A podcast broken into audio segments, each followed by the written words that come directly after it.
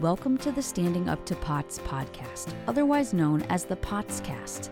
This podcast is dedicated to educating and empowering the community about postural orthostatic tachycardia syndrome, commonly referred to as POTS. This invisible illness impacts millions, and we are committed to explaining the basics, raising awareness, exploring the research, and empowering patients to not only survive but thrive. This is the Standing Up to POTS podcast. Hello, fellow POTS patients and beautiful people who care about POTS patients. I'm Jill Brook, your hyperadrenergic host, and today I'm honored to speak with Dr. Shanda Dorff, who is a physician in Shoreview, Minnesota, although she does telehealth visits with patients all over. And her website actually states that her clinic is, quote, dedicated to caring for Ehlers Danlos syndrome, mast cell activation syndrome, and postural orthostatic tachycardia syndrome. We care for and about the most complex patient needs and conditions. So we don't see that very often.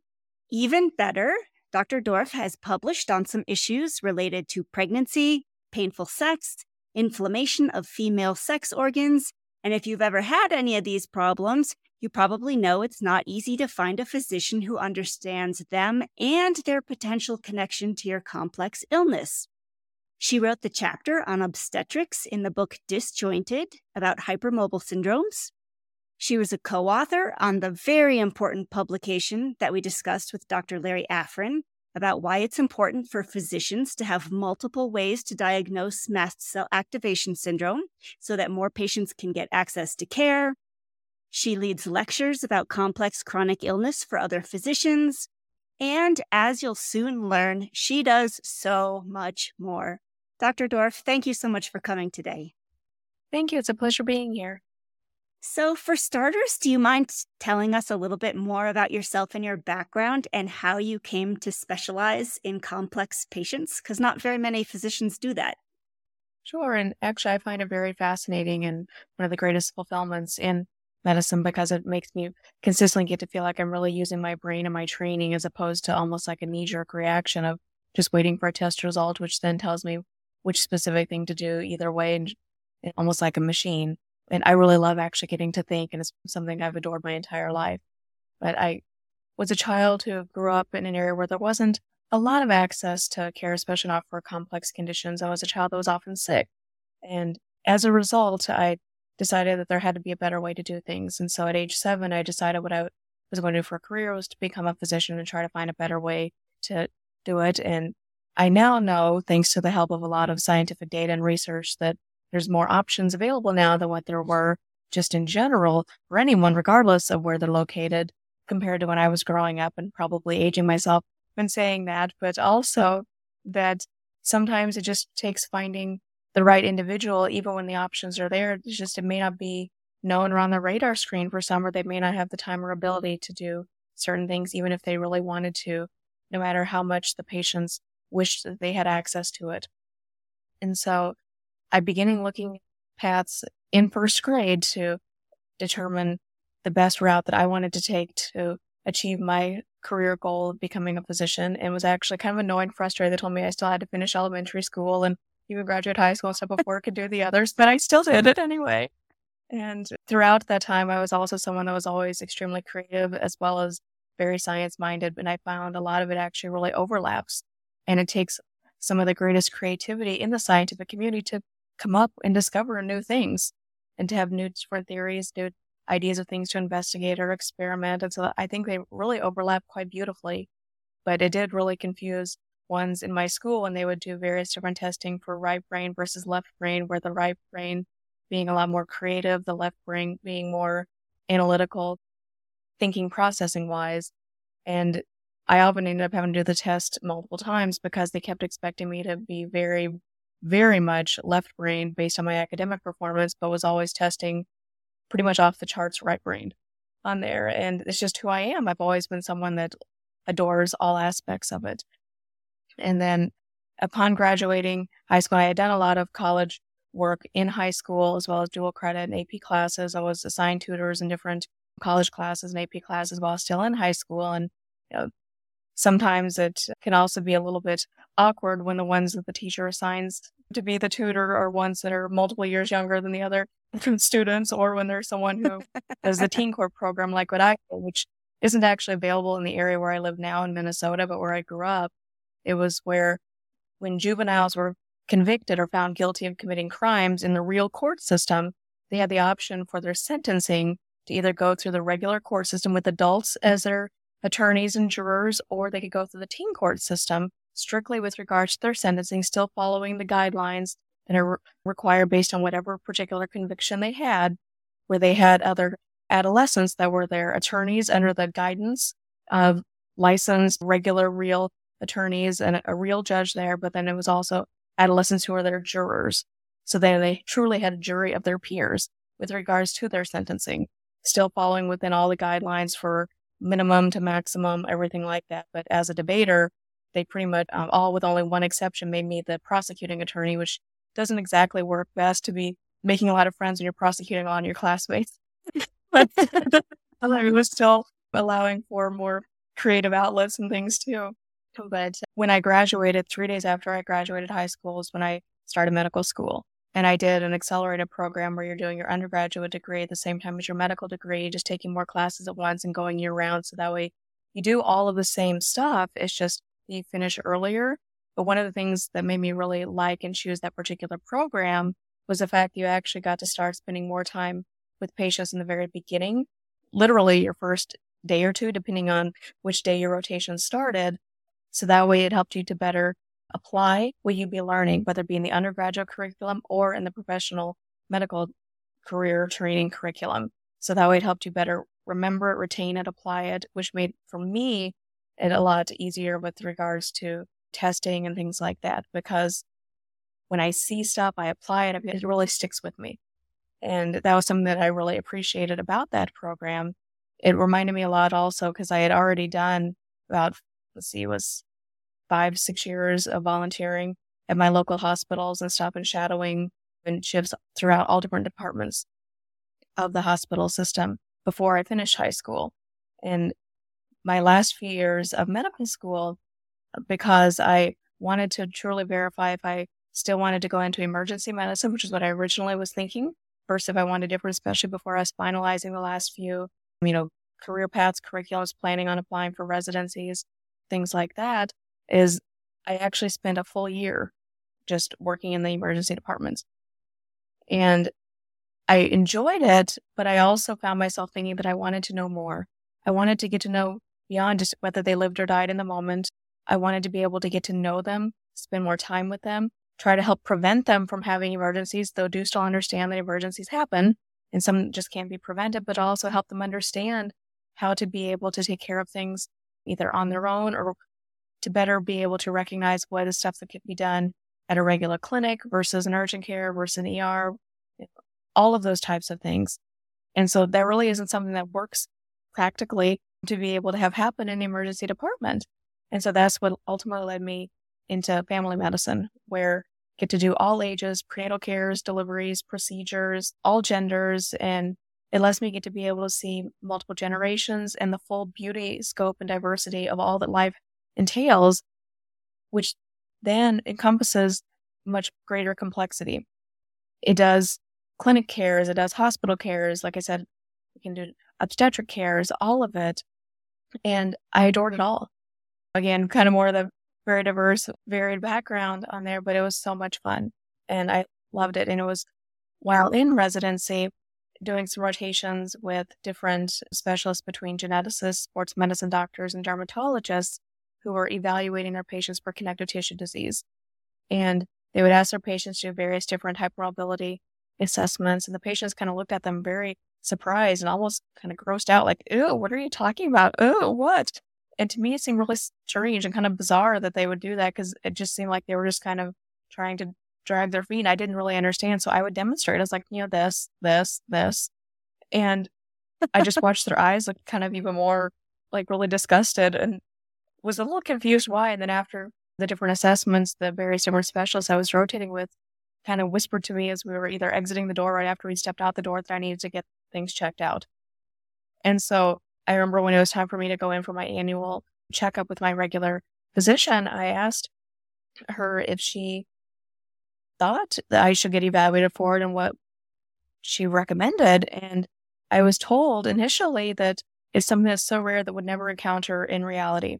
I was also told that it's something that only makes a difference if you're going into the National Football League and wanted to know if I was planning on changing careers and professions. And while I don't have a problem with football, and sometimes I think it's a lot of fun, I'm definitely nowhere near skilled enough to be able to even come close to being able to catch the ball on the sidelines, let alone playing professionally for it. And so the more I was rotating with people, the more that they were seeming like it made a difference to them, but yet I was told that it didn't. And so I started doing a lot more research and reading on it on my own. And at the same time, as if I found any of the information that I thought was particularly beneficial or useful for many of my patients, I also shared the information with them. And the more I was reading, the more it seemed like it was making a difference and that it wasn't actually as rare as what my primary physician had alluded to.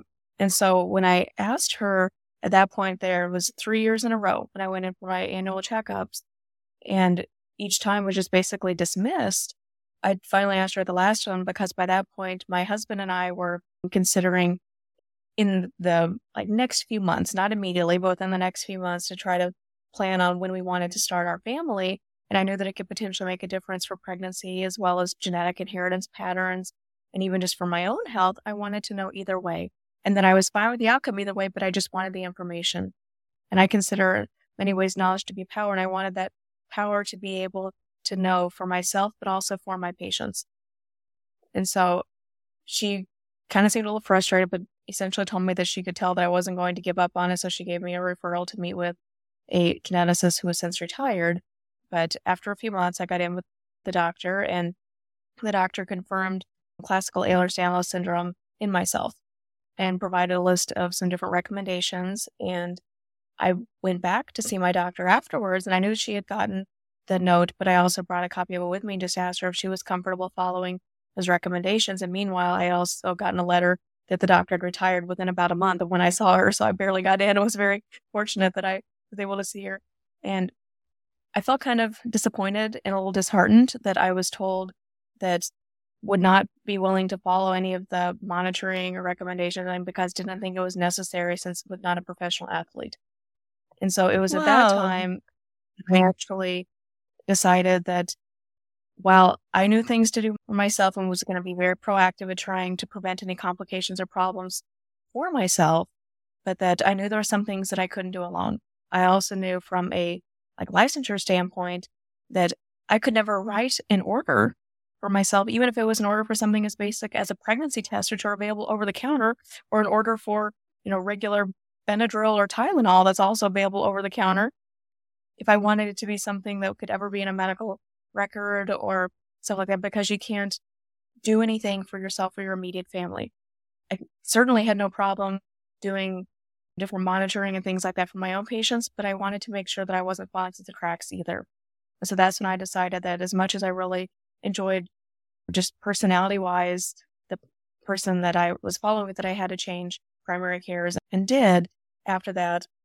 But over the course of those three years that I was doing a lot more reading, and a lot more reading, also began having far more patients that I was working with who had these conditions. Sometimes there's multiple different ones in a single family. But again, when you're working with conditions that have genetic components, it's not unusual to have multiple family members following with the same individual. And after I graduated residency and I was in a private multi-specialty group practice, continued not only to have some of the ones I'd previously worked with follow me, but then had more patients that came in. And it was, again, wonderful. I was doing what they call full spectrum. So clinic, hospital cares, prenatal cares, deliveries, urgent cares, all of it, the newborn rounds. And it was a lot of fun. But after I had my first child, uh, about a year later, and he is incredible, by the way, but I'm also extremely biased. I found it to just be very difficult scheduling wise to be able to cover two hospitals, the clinic, and be the only one at that time that was doing the prenatal cares and deliveries from my specialty in my group. So was basically on call all day, every day, and had to make sure I was never traveling pretty much during any patient's third trimester because sometimes babies come early. You know, we like to predict or plan and they don't always pick their due date. Matter of fact, most babies are not born on the um, I know mine certainly were not, but they picked their own perfect days just for them. And that was why I then ended up changing from doing full spectrum to doing just clinic or outpatient cares to try to allow for better control of my schedule because my husband used to have to travel a lot for work, which meant I had to be able to get to the daycares before they closed. And it's not as though I could bring my children into the hospital and just leave them in the like waiting room or anything or bring them into like a delivery suite when having a patient pushing or anything like that. Not only is it completely inappropriate, unsafe, unsanitary, it's not appropriate to have it, the other staff watching a patient. They need to be able to focus on the patient themselves, and it's not safe to leave a young child loose to try to be destroying the break room or cafeteria or fridge or whatever is in it. Not that my um, darlings ever would any mischief at all. never, never. Or at least not that they claim.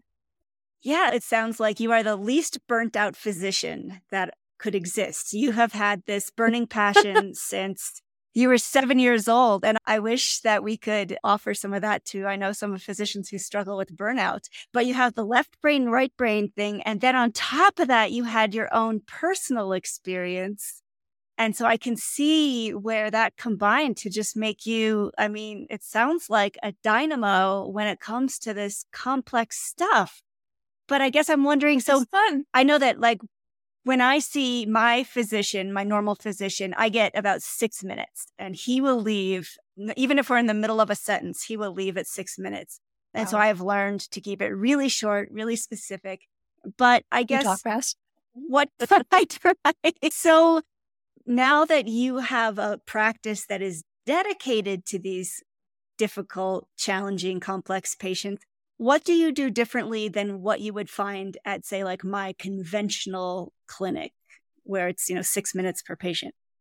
Yeah. And so when I decided to open up my own clinic, which wasn't an easy decision to make because I absolutely loved and adored my colleagues when I was in group practices and stuff. A matter of fact, still absolutely adore them. I think they are amazing individuals, great friends, and wonderful clinicians themselves.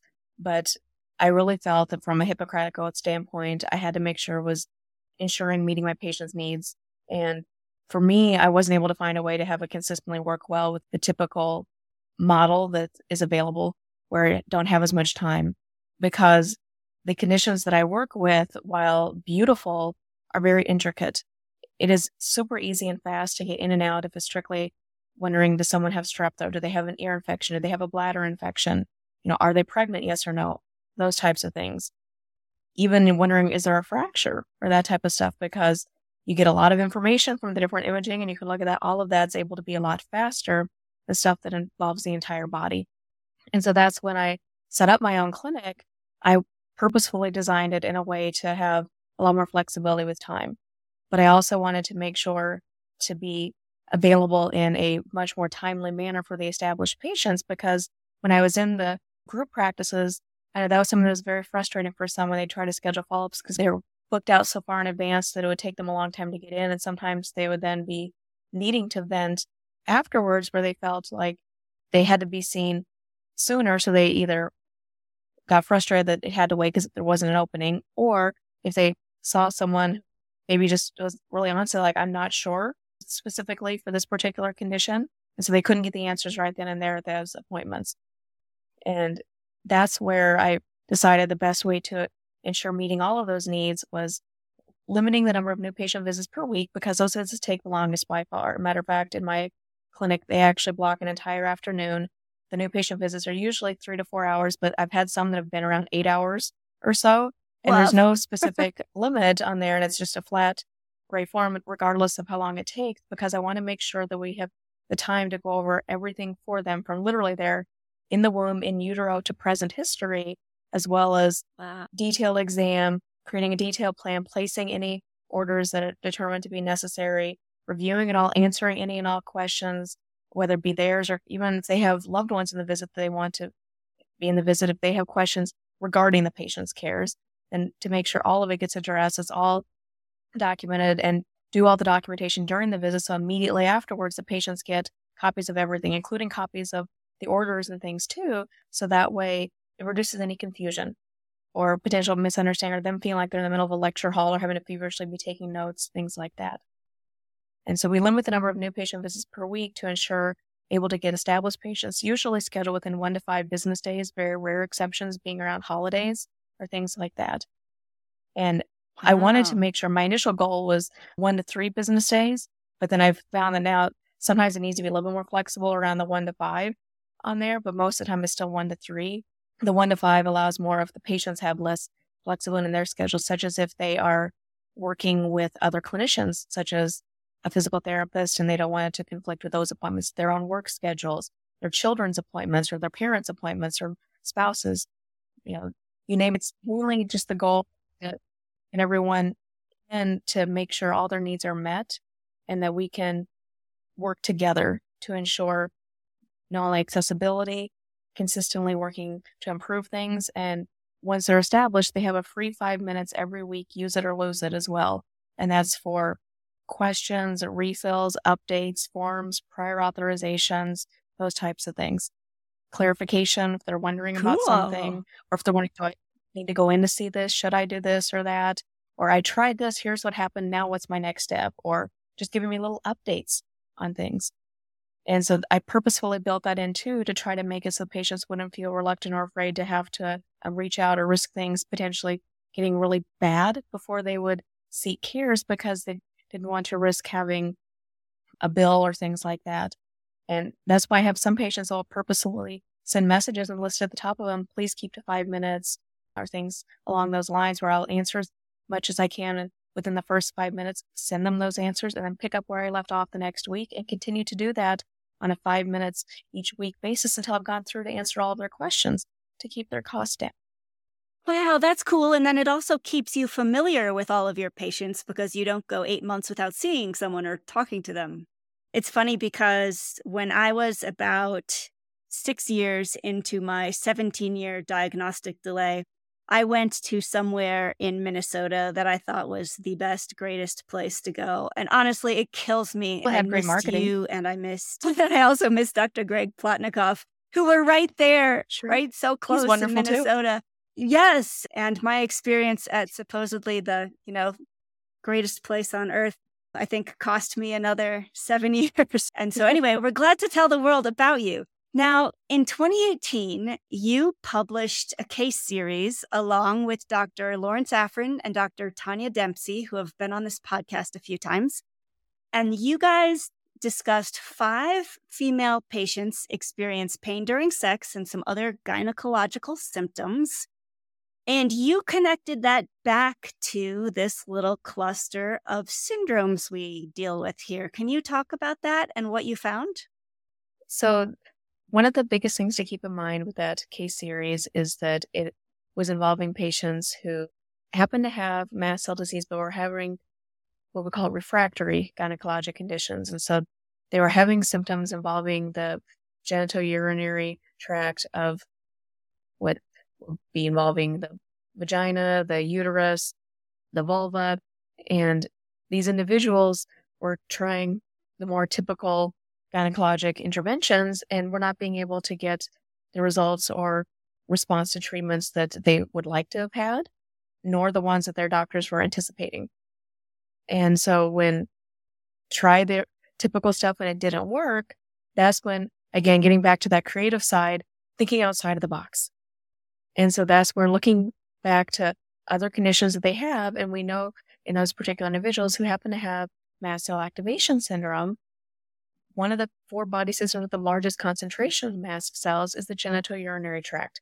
And so that means that oh, this condition could be significantly playing a larger role for it because those four body systems are the GI tract, the genitourinary tract, the respiratory tract, and the skin.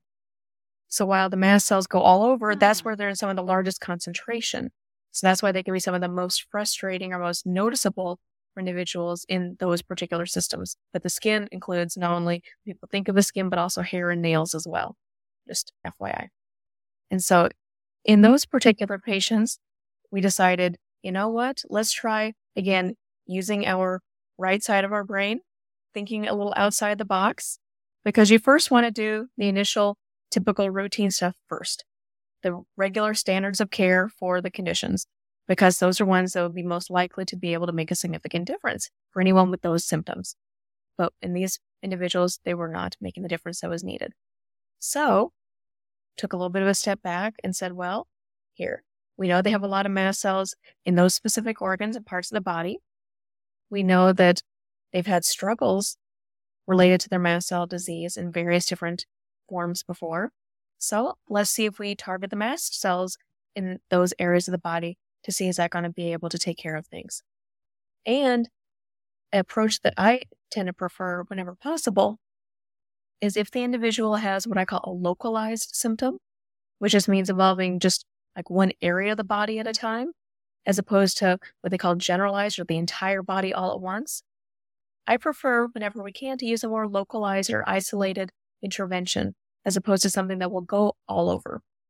We knew that it was one specific body region that did happen to have a potential entrance point to there because there is an opening to the outside world for those individuals. And so that's why then did mast cell targeted interventions transvaginally. It was done depending on which specific patient in the case series you're referring to, either as liquid cromolyn that was just squirted inside the vagina, and that is a mast cell stabilizer. And that's literally its pharmacologic class, where only 1% is able to get absorbed to go beyond where it's initially put in or that system where it's put in. The other 99% stays just right where you're doing it just to help the mast cells. So it's not a steroid, it's not antihistamine or anything like that. It's just a mast cell stabilizer. Or others use liquid antihistamine, whether it be ones that are already available in liquid form, like a liquid Benadryl, or ones where if they dissolve like a tablet or powder in water to squirt inside. I know Dr. Afrin tends to describe it as a douche on there. And depending mm-hmm. on the patient's you know, familiar with different terms, it literally is just meaning putting it up inside the reproductive outlet at that point. And the results were actually very fascinating and very impressive. For some individuals, it got rid of their pain. Others, it stopped the severe, heavy bleeding. I remember one particular individual who was a topic in the case series actually described things as unfortunately because the periods were so heavy and so awful that a shower actually they said looked like a murder scene on there because of how uh-huh. much blood was there.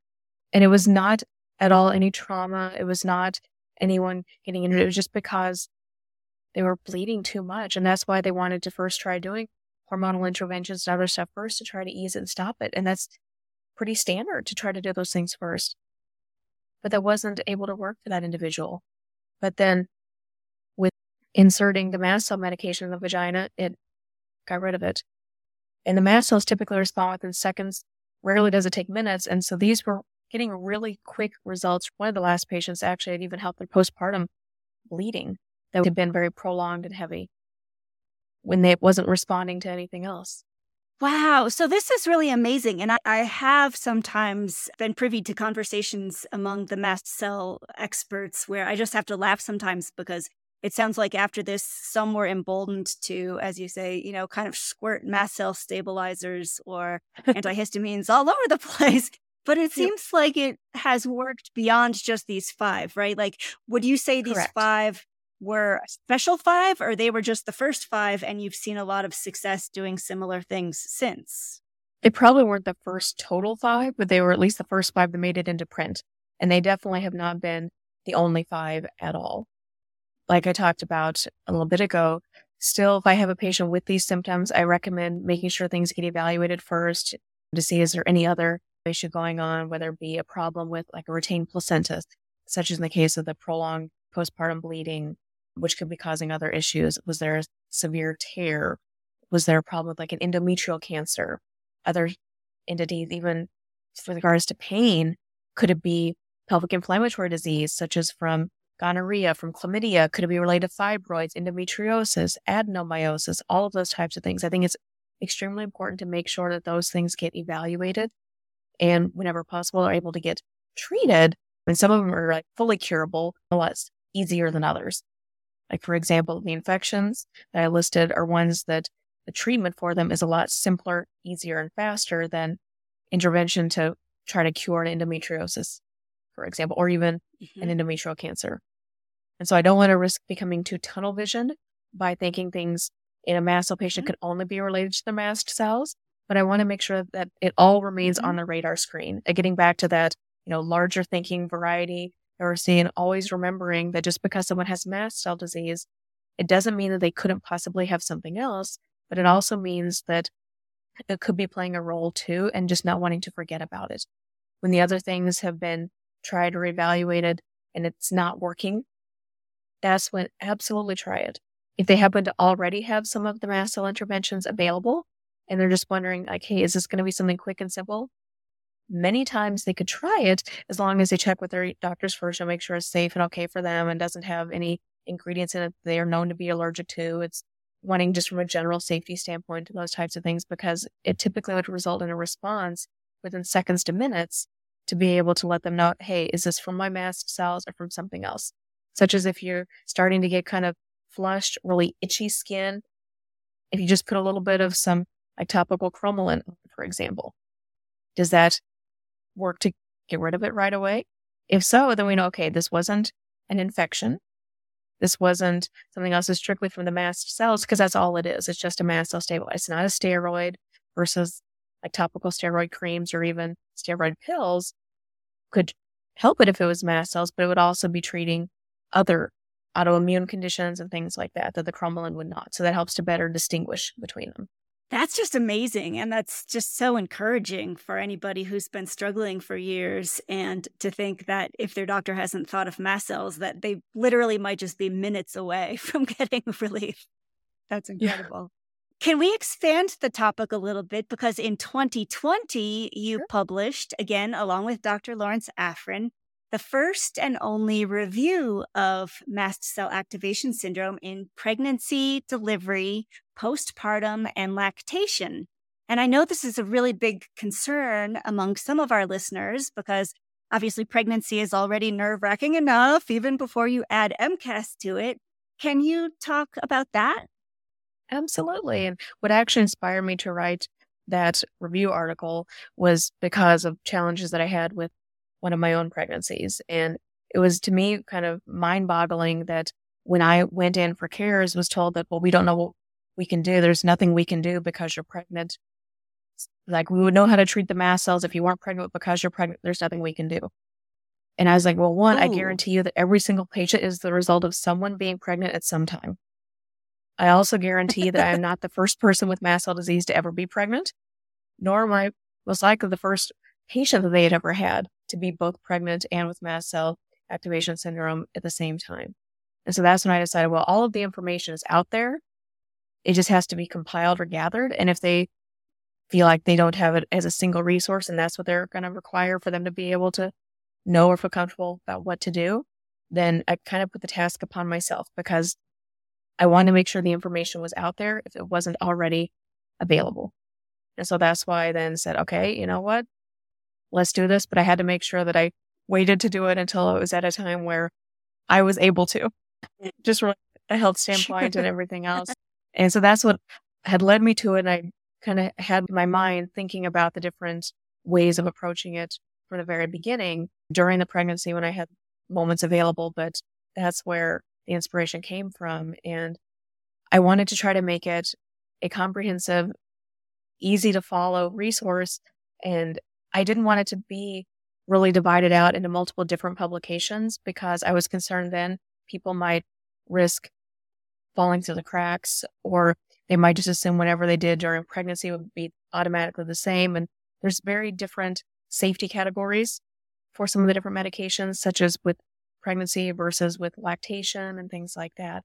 So that's why I wanted it to be more all encompassing as a single resource and try to put what hopefully was helpful tables and charts to be able to not only be able to see what the meds are, what the doses are, how you can use them, that type of stuff in the different pregnancy or, you know, entire conception to finish with breastfeeding if the parents choose to breastfeed, that is, all as a single resource. But I also listed with graphics that I created showing how it affects the entire body to hopefully try to make it turn light bulbs on to have it on the radar screen for other clinicians where if someone is having symptoms involving two or more body systems, I should at least think maybe this person is someone with mast cell activation syndrome.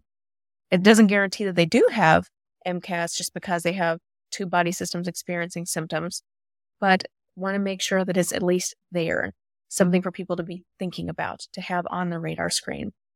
And many of the interventions are things that are available over the counter already to hopefully make it more accessible because not all labs are able to do the lab testing as well as in some of the more acute settings. One, you don't have time to wait for the lab results. You treat the patient. You make sure that they are okay. But wanting to make sure that doing it in a way that's safe for them as well as safe for either the unborn baby or the new baby, depending on which category you're looking at at the time. And so that's why I went about doing it and trying to make it in a way that would be most accessible and even just doing like a brief overview of how they could diagnose it too, because I know that in general, most of the ones doing the prenatal cares are ones that are focused on the mom and the unborn baby. And they don't tend to have as much time available to be doing a lot of detailed workups. They would tend to refer them to either their primary care clinician or to an allergist or to a hematologist or to anyone that they could find. And sometimes they still have difficulty finding anyone. But I wanted them to at least be able to see some of almost like the methods to the madness or where in the evidence and the literature the stuff comes from because it's all evidence based. So that's where I did. And I wanted to make sure also that patients could be able to see that there are options out there, that they are not just stuck suffering because they are pregnant. Interestingly, though, there are many patients who say that sometimes they felt their best of all when pregnant, which to me thinks back to, okay, this is someone that might end up having a mast cell disease, even if it wasn't known at the time. And the reason being, as you probably discussed with Dr. Dempsey and some others in the podcast previously, is that the hormones also influence the mast cells. You know, we talked about the genitourinary system being one of the ones with the largest concentration. With regards to estrogen and progesterone, for example, progesterone tends to be more calming or more stabilizing for the mast cells, versus estrogen tends to be more inflaming or more triggersome the mast cells, which is why some people really have challenges that can start around the time of puberty or noticing challenges at different points in the ovulation cycle.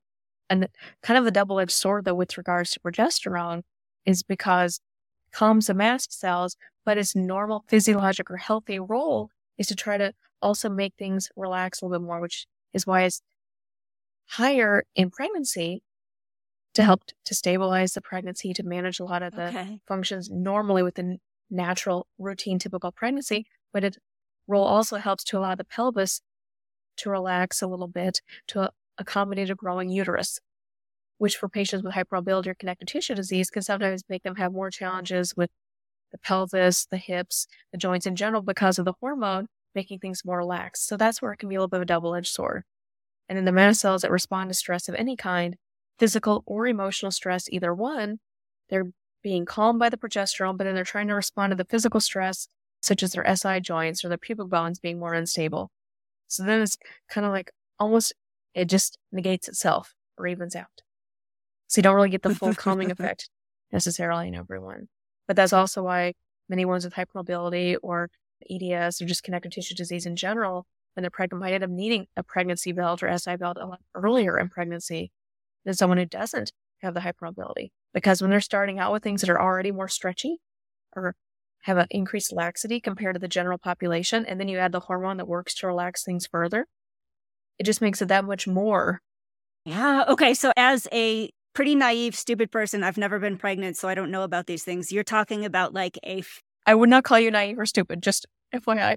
so, what it is, is it's a a supportive type of brace. And from a medical standpoint, it's considered durable medical equipment. So sometimes it's covered by insurance, same as like a cane or like splints or other braces would be, but it's a thicker type of fabric with Velcro that goes across the ends to be able to secure it, which is how it's adjustable. You can get it on and off, but you put it around your pelvis to design to overlap the SI belt and the SI joints in general. If you can kind of imagine where the ovaries are located in the pelvis, so they're not as far over as your actual hip bones, but they're not right in the middle either. They're kind of up and to the side from where the bladder would be.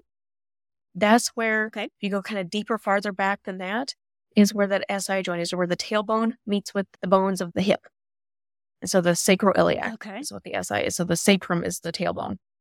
It's just not all the way to the very back because that's like the muscles of the buttock and the skin. And so it's kind of more in that middle range. And so then you're putting this like fabric Velcro adjustable belt over that joint just to provide added external support and stability. Some will put it on the outside of their clothes. Some might choose to put it like on the outside of their undergarments, but like inside their like pants or skirt or whatever outer clothing they're having. And it doesn't really matter as much as long as it's able to be functional and comfortable for the patient and in a way the patient is okay with.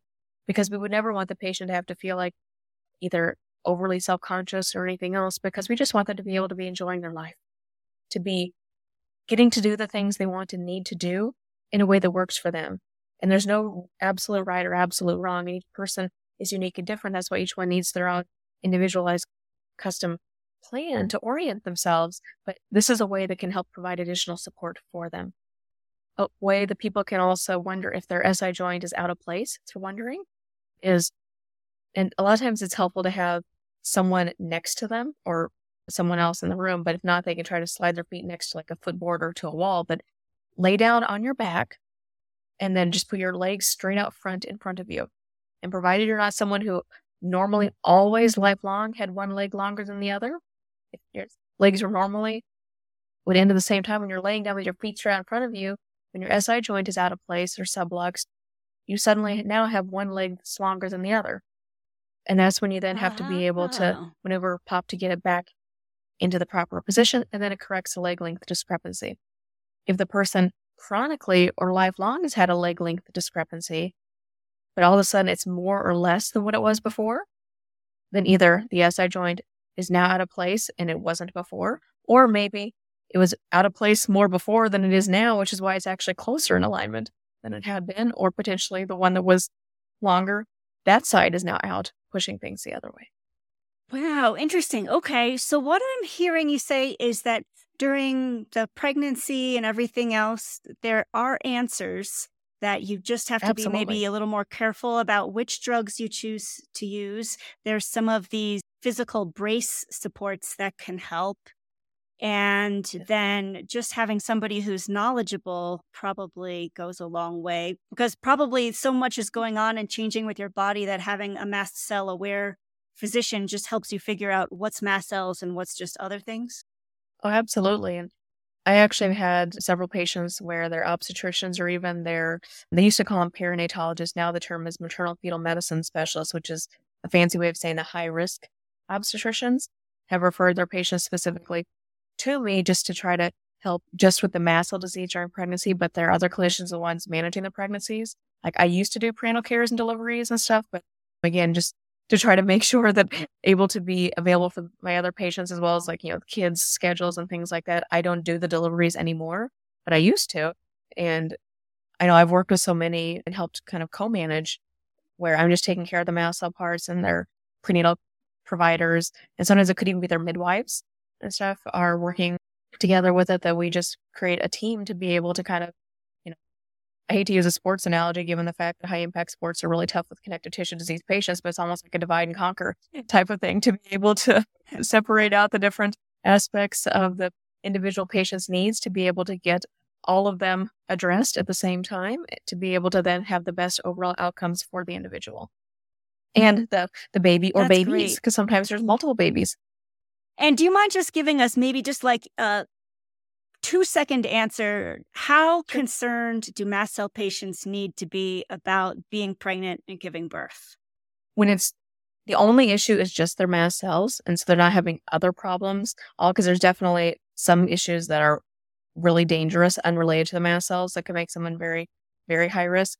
They are considered a high risk pregnancy but nowhere near the most high risk whatsoever basically in the us pretty okay. much anytime someone needs a medication during pregnancy or they even if they just have obesity but no actual health problems from it if they are someone that basically has any conditions the us categorizes them as a high risk but there's multiple different tier levels and so they are just high enough that they're needing additional monitoring they may need medication adjustments but it does not mean that they would have any potential huge red flags for the pregnancy just because they have mast cells or for that matter pots or eds those would all be in the same category just need closer monitoring and management if and when a problem arises, but not a big red flag.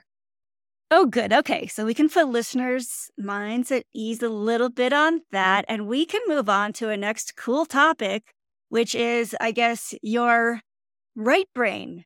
You are a writer and a very prolific one because just in the last few months, you have had poetry at Amazon.com, you have a new novel out, and you have a symptom journal specifically designed for complex patients. But yes. I'm excited to hear about this side of your life and your brain. And I don't know where should we start? I guess should we start with the symptom journal because that's still medical? Sure. Absolutely. Yeah, it's called My Body, My Day. And it is one that's specifically designed to be able to help patients with complex multi-system diseases to have ways to be able to kind of track and monitor with specific key metrics that are followed from a clinician or medical standpoint. Matter of fact, in the state that I am in, a lot of them are ones that are actually from the regular, typical insurance model system standpoint are actually monitored at the state levels with different like surveys, questionnaires, things like these same types of topics, which can hopefully be able to see how the individual is doing outside of the clinic, but mm-hmm. also to help improve the efficiency of the rooming time because the questions are already answered. So they can spend more time directly with their clinicians. And if the patient is having a particularly challenging day, they can just take a picture of that particular journal that day to then upload it to their patient portal to then be able to see is this something that we can piece together quickly versus something we're needing to follow up with. And they can be as detailed or as not detailed as they want. The book itself, it actually has two pages per day. And so it's like, you know, when you open up, it has like the left side of the page is, you know, part one of that day. And then the right side is part two, where it's got different things where they can just circle to make it simpler, or easier. It also has a few sections where they can just write things out, whether it be something that they had to avoid, anything new or different or changed that day when they're trying to figure out what could have been triggers or challenges or problems, things like that. All the diagrams, even all the different like motivational quotes and stuff for each month are all ones that I created and did myself, but it's designed to be able to really be the patient's unique story. And so no two people's journals will actually end up being the same because it actually is displaying what their multi-system disease is resulting in their daily lives. And so that's the main reason I wanted to be able to have this out there was to be able to really better see how individuals are doing outside of the clinic, outside of the, the doctor's office. Because while it's great to see them there, I also know brain fog can play a role too with some of these conditions. And sometimes it can be tough to remember all the little details. And that's why it's right there. Or if you've been able to send it periodically to your clinicians, it makes it that much simpler and easier to just have it available. That's so smart. And that's so great to have a symptom journal created by the physician because I think a lot of patients are always wondering well, what does the physician care about? I know what symptoms are more important or less important to me, but that doesn't necessarily tell you what is most helpful to a physician. So that's awesome. That's amazing. But now you also have written poetry and a novel. Talk to us about those. So I first started actually writing poetry in elementary school, but I wasn't published the first time until I was in high school. And that was actually the recommendation one of my creative writing teachers. It really surprised me that she suggested I submit it for publication because I didn't think that was even possible. And it was just like, you know, hey, I'm just an average person, but then I'm having this English instructor who has done all types of literature and stuff her entire life, suggesting it was just kind of flattering, but also kind of scary. And surprisingly, it was published. Mm-hmm. and I included that in the Waterfall and second edition, which is that poetry anthology that was released beginning of April. And that particular poem was called Size One Jeans. And it was about a girl that I happened to see one day when just walking into a store. And it was just very disheartening what I saw versus my mind, whenever I am thinking of something, if things pop in my head, I jot it down. So sometimes it comes out in the form of limericks, sometimes sonnets, sometimes rhyming, sometimes free verse, sometimes humorous, sometimes sad, sometimes soulful, sometimes romantic, sometimes it can be very almost just like a empathy or grief type of release. Very much I am an empathic person. And so I can kind of like feel what they are feeling. And then for me, mm-hmm. it helps it to be able to get it out when I just write about it. And I've had a few times where they actually wanted those particular poems to be included in the services for their loved ones. One of them that I published several years ago that I included in that book was a sonnet that I wrote after talking to a classmate the evening his mom died. And it was called August 23rd, 2002. And it's suddenly my heart goes completely numb. To you, there's only emptiness and pain. Some hear silence and others pounding drums. You felt such an awful and yielding strain. From the depths of your soul, you want to scream. I can't fully imagine your horror. If only your nightmare were just a dream, your life and your world would not be poorer. Sadly, today, your precious mother died. She will remain a guide and light in your world. Over time, you may still hear the groans that she cried. Her agonizing pain had just unfurled. Her voice silenced off into the black night, providing you with a greater insight. And so, when that one was first published in the book Across the Abyss, I actually gave copies of it to both my friend and classmate as well as to his father. But I mean, like I said, that was you know, 21 years ago. And and so the Waterfall in second edition is a much greater expanded anthology that has some of the prior poems that I added to it, but also many more. There's even one called Bane Stay in Your Lane that has to do with some challenges in just typical medical processes to be able to get various different things approved and covered to be able to meet patient needs and stuff. That's great. So do you think that's how you process certain experiences? By putting it into poetry? Yeah. Yes, I do. And it's something that for me, kind of once I get it out, then it's gone. And it makes it feel so much better and so relieving and simple and um, very therapeutic. And for me, it is something that I've always just really enjoyed and found as a, a good outlet. You must have the most amazing time management skills. It doesn't take me as long to write it as what people may necessarily think just because for me, it comes out really fast. As an empath, it is something that for me, the outlet is essential and needed, and it is very helpful. It is a lot of fun. And it also is a way that allows me to be able to share with others that could potentially help them too. And I'm just excited that we have you on Team Complex Illness because we could use some heavy duty brain power on this team. Now, I know we only have a little bit of time left, and there's so much I want to mm-hmm. ask you about, but tell us a little bit about your novel because that's sure. seemingly a whole new and different thing. That's that's a commitment. So the novel itself is actually very atypical for me. I happen to remember a dream that I had one night. And in the dream, I was actually on the movie set where the story was being created into a film, but I have no experience doing screenplays but I have a lot of experience doing poetry and short stories and things like that. So I just wrote it out. And it ended up coming out as a novel. And it's a historical fiction novel that spans almost 100 years and five generations of a family where they are working to discover the truth of their family heritage that had literally been buried and was not known at all. And that's where the title Deep, When a Buried Chest Leads to the Quest of a Lifetime, comes about. The book it's, it works to encompass everything from differences in generations, finding oneself, differences geographically, socioeconomic status, religion, race, LGBTQ plus, supporting each other, differences in political ideals, even just different like politics, differences in all aspects of like women's rights, civil rights. And it's a very fun, creative journey. Matter of fact, I actually even just this evening had a patient send me a message that they had just finished reading the book and really enjoyed it, which was kind of sweet. I didn't realize that they had actually were even working on reading it, so that was really sweet and. But it's journeying with the character Andrew, who is a social anthropology graduate student, in his discovery to learn the truth about his heritage and finding both love for what he always knew, but also love for the truth and a stronger bond and connection to the family members that he knew as well as ones he didn't know just from learning more about them and getting to know them better. Yeah, I am partway through it and I am so enjoying it and I love the premise, the exciting moment where he finds the the chest in the backyard.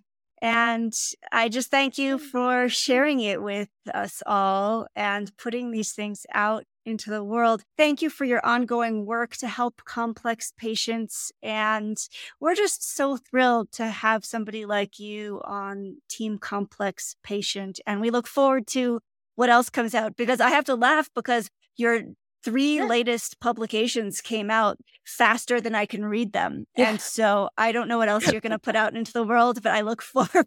The next one that's going to be coming out in a few weeks is a book titled Talk About Sex. And earlier we talked about some of the case series and things like that. And this is one that's designed to be a just general, empowering, informative book to try to provide information, make sure people know what the terms mean, to remove stigmas, remove any taboos, making sure that they know what to look out for, when to seek help, understanding that there isn't any absolute rights or wrongs, provided everything is consensual, things like that, but in a non judgmental way to make sure that everyone is able to have basic information because unfortunately there's a lot of inaccurate information that's out there. There's a lot of times where people either feel pressured, coerced, or their ideals are based on things either from like social media, like friends, things like that, or sometimes feel very shamed or stigmatized or judged, both professionally, but also personally as a, you know, 40 something married woman with three children, understand that I have patients who have at some point had sex in their life or will at some point have sex in their life. Not everyone has. Not everyone will, but many have. And I have encountered many who have had complications or problems thereof. Sometimes even their hypermobility can cause issues. And that's where we can try to figure out by evaluating some of their most challenging areas, like, you know, which approaches are best if they're having knee pain or hip pain or pelvic pain and things like that. Getting all this as a comprehensive resource to be useful and helpful for patients, but also for people as they're just trying to learn about their bodies. Absolutely. Oh, well, that sounds like it's going to be so valuable, and we really look forward to that. So, thank you for your ongoing and amazing work. And it's been a lot of fun. And thank you for having me. Okay, listeners, that's all for now. We hope you enjoyed this episode. We'll be back with more next week. In the meantime, thank you for listening. Remember, you're not alone, and please join us again soon. As a reminder, anything you hear on this podcast is not medical advice. Consult your healthcare team about what's right for you. This show is a production of Standing Up to POTS, which is a 501c3 nonprofit organization. You can send us feedback or make a tax deductible donation at www.standinguptopots.org. You can also engage with us on social media at the handle Standing Up to POTS. If you like what you heard today, please consider subscribing to our podcast and sharing it with your friends and family. You can find us wherever you get your podcasts or at www.thepotscast.com. Thanks for listening.